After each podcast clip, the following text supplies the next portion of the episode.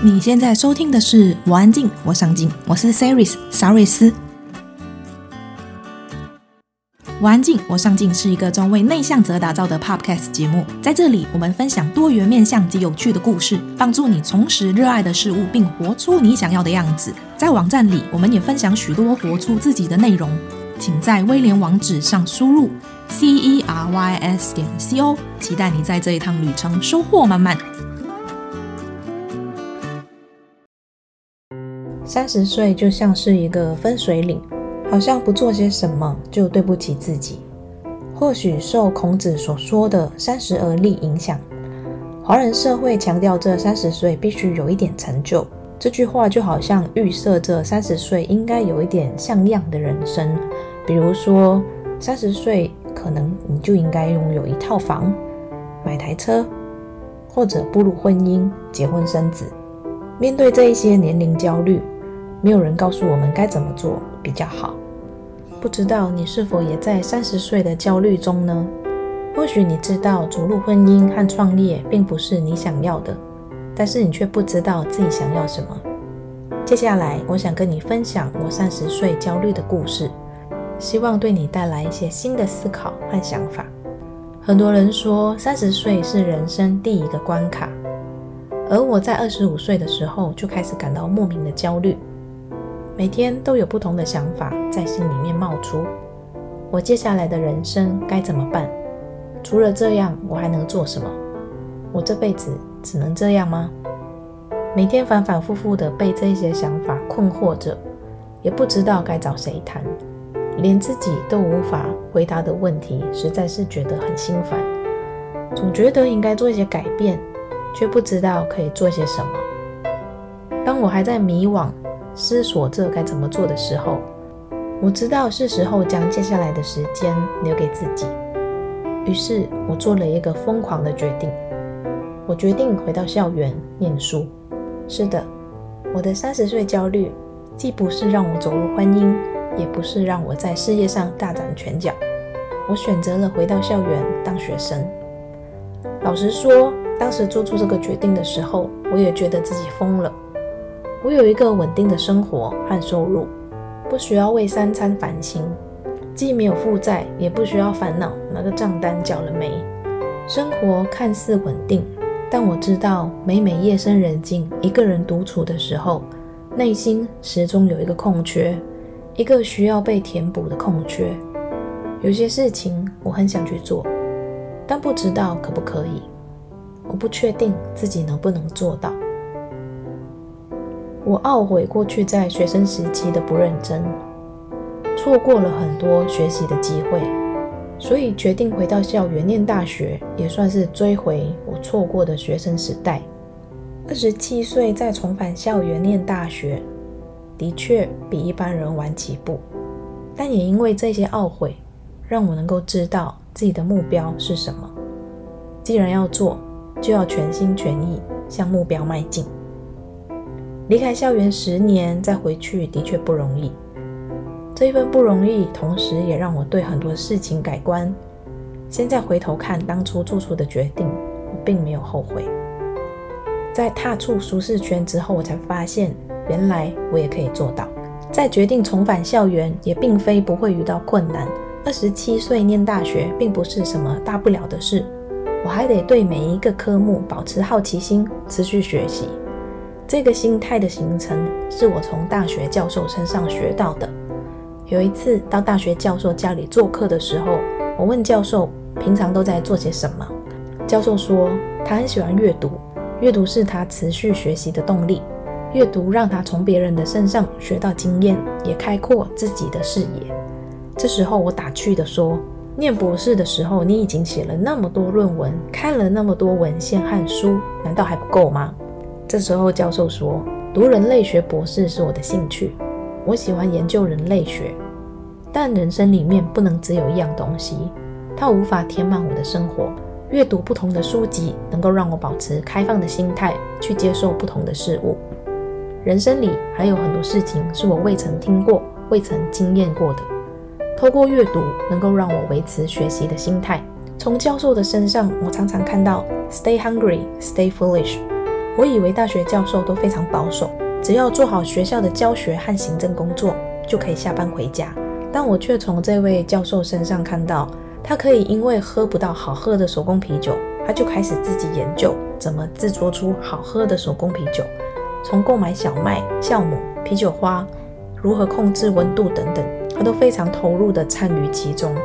他也曾经因为买了好吃的 blue cheese，但却因为买不到搭配的面包，他就开始学做手工面包。教授说，学习最好玩的地方就是学习的过程，过程当中你会发现很多的可能性，你会发现自己的不足之处。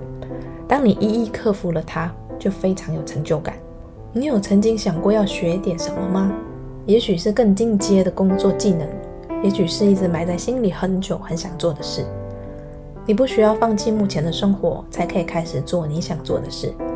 可以试着在一周里挤出几个小时去尝试看看，维持学习的热情。也许你会发现不一样的惊喜。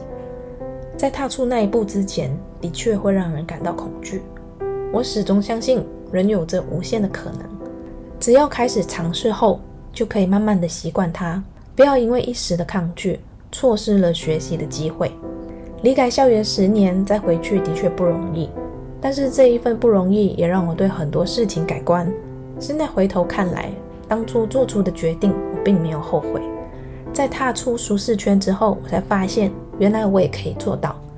当然，你不需要像我那么疯狂，抛弃稳定的生活，跑去开启一段未知的人生。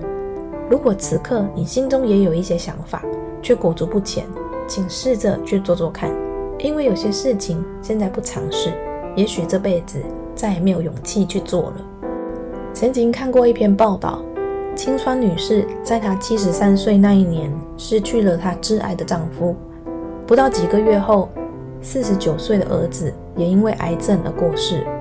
在半年内，她经历了丧失丈夫和儿子的痛，相信这对很多人来说就是一个悲惨世界。青川女士并没有因此被击倒，她知道生活还是得过，不能就这样一蹶不起。于是他开始找老师一对一的学习英文，就这样学了三年，终于学会了英文。他开始到处旅行，认识了很多朋友，让生活不再只沉溺在悲伤之中。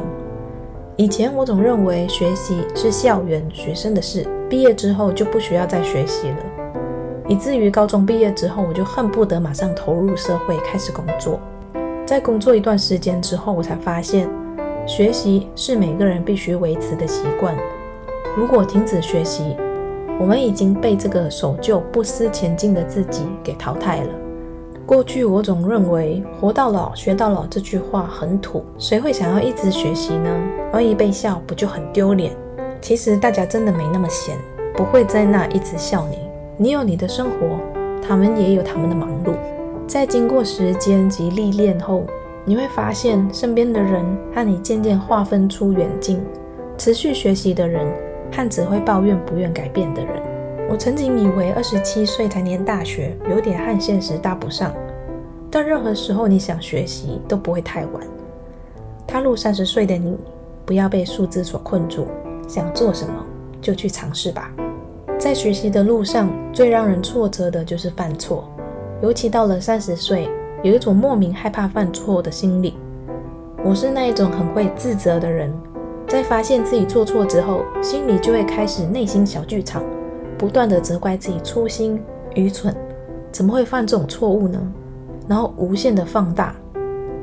但是同时，我忘了，犯错也是一种学习，从错误中我们可以学习得更深刻。也成长得更快，发挥出更多的潜能。犯错并不可怕，害怕犯错而选择不行动才是真正的可怕。记得刚开始学习英文的时候，最害怕的就是说英文，因为害怕说错，所以宁可不说。在决定重返校园之后，我逼自己一定要把英文口说练好，于是我跑去找外籍老师练习。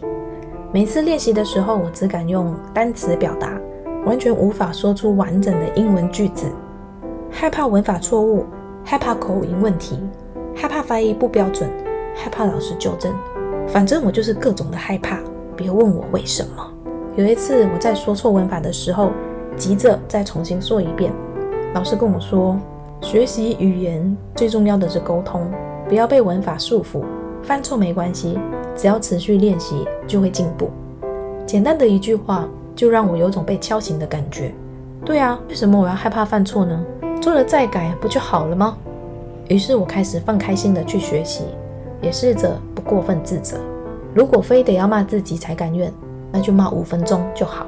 过去的教育一直告诉我们要做对的事，但是教育却没有告诉我们如何面对犯错，以至于我们都认为犯错是非常可耻、尴尬的事情，所以我们害怕犯错，为了不想犯错，就宁可不做。曾经有个朋友跟我说过一句话：多做多错，不做就不会错。看似很有道理的一句话。但却渐渐的已经在扼杀了我们的人生。犯错并不会让你成为没价值的人，犯错反而帮助我们成长。就像人类学博士说的，学习最好玩的地方是学习的过程，在过程中犯错是必然的。如何在错误中学习才是关键。请允许自己犯错，在错误中成长吧。别害怕犯错而错失了自己想要的生活。三十岁的你在面临莫名的焦虑吗？请试着调整以上的心态再出发，你会发现自己能走出一片天。我们心里都希望可以成为更好的自己。你想成为那一个自己是长什么样子的呢？如果可以活到六十岁，接下来的三十年你想要怎么度过呢？人生没有多少个十年，是时候把时间和努力留给自己。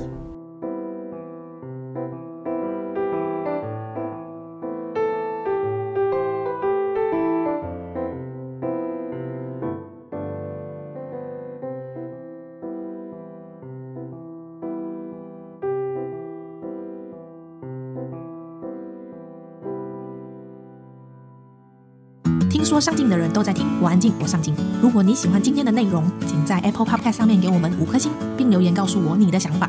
订阅、打新、分享的人一生平安。那我们下次见喽，拜拜。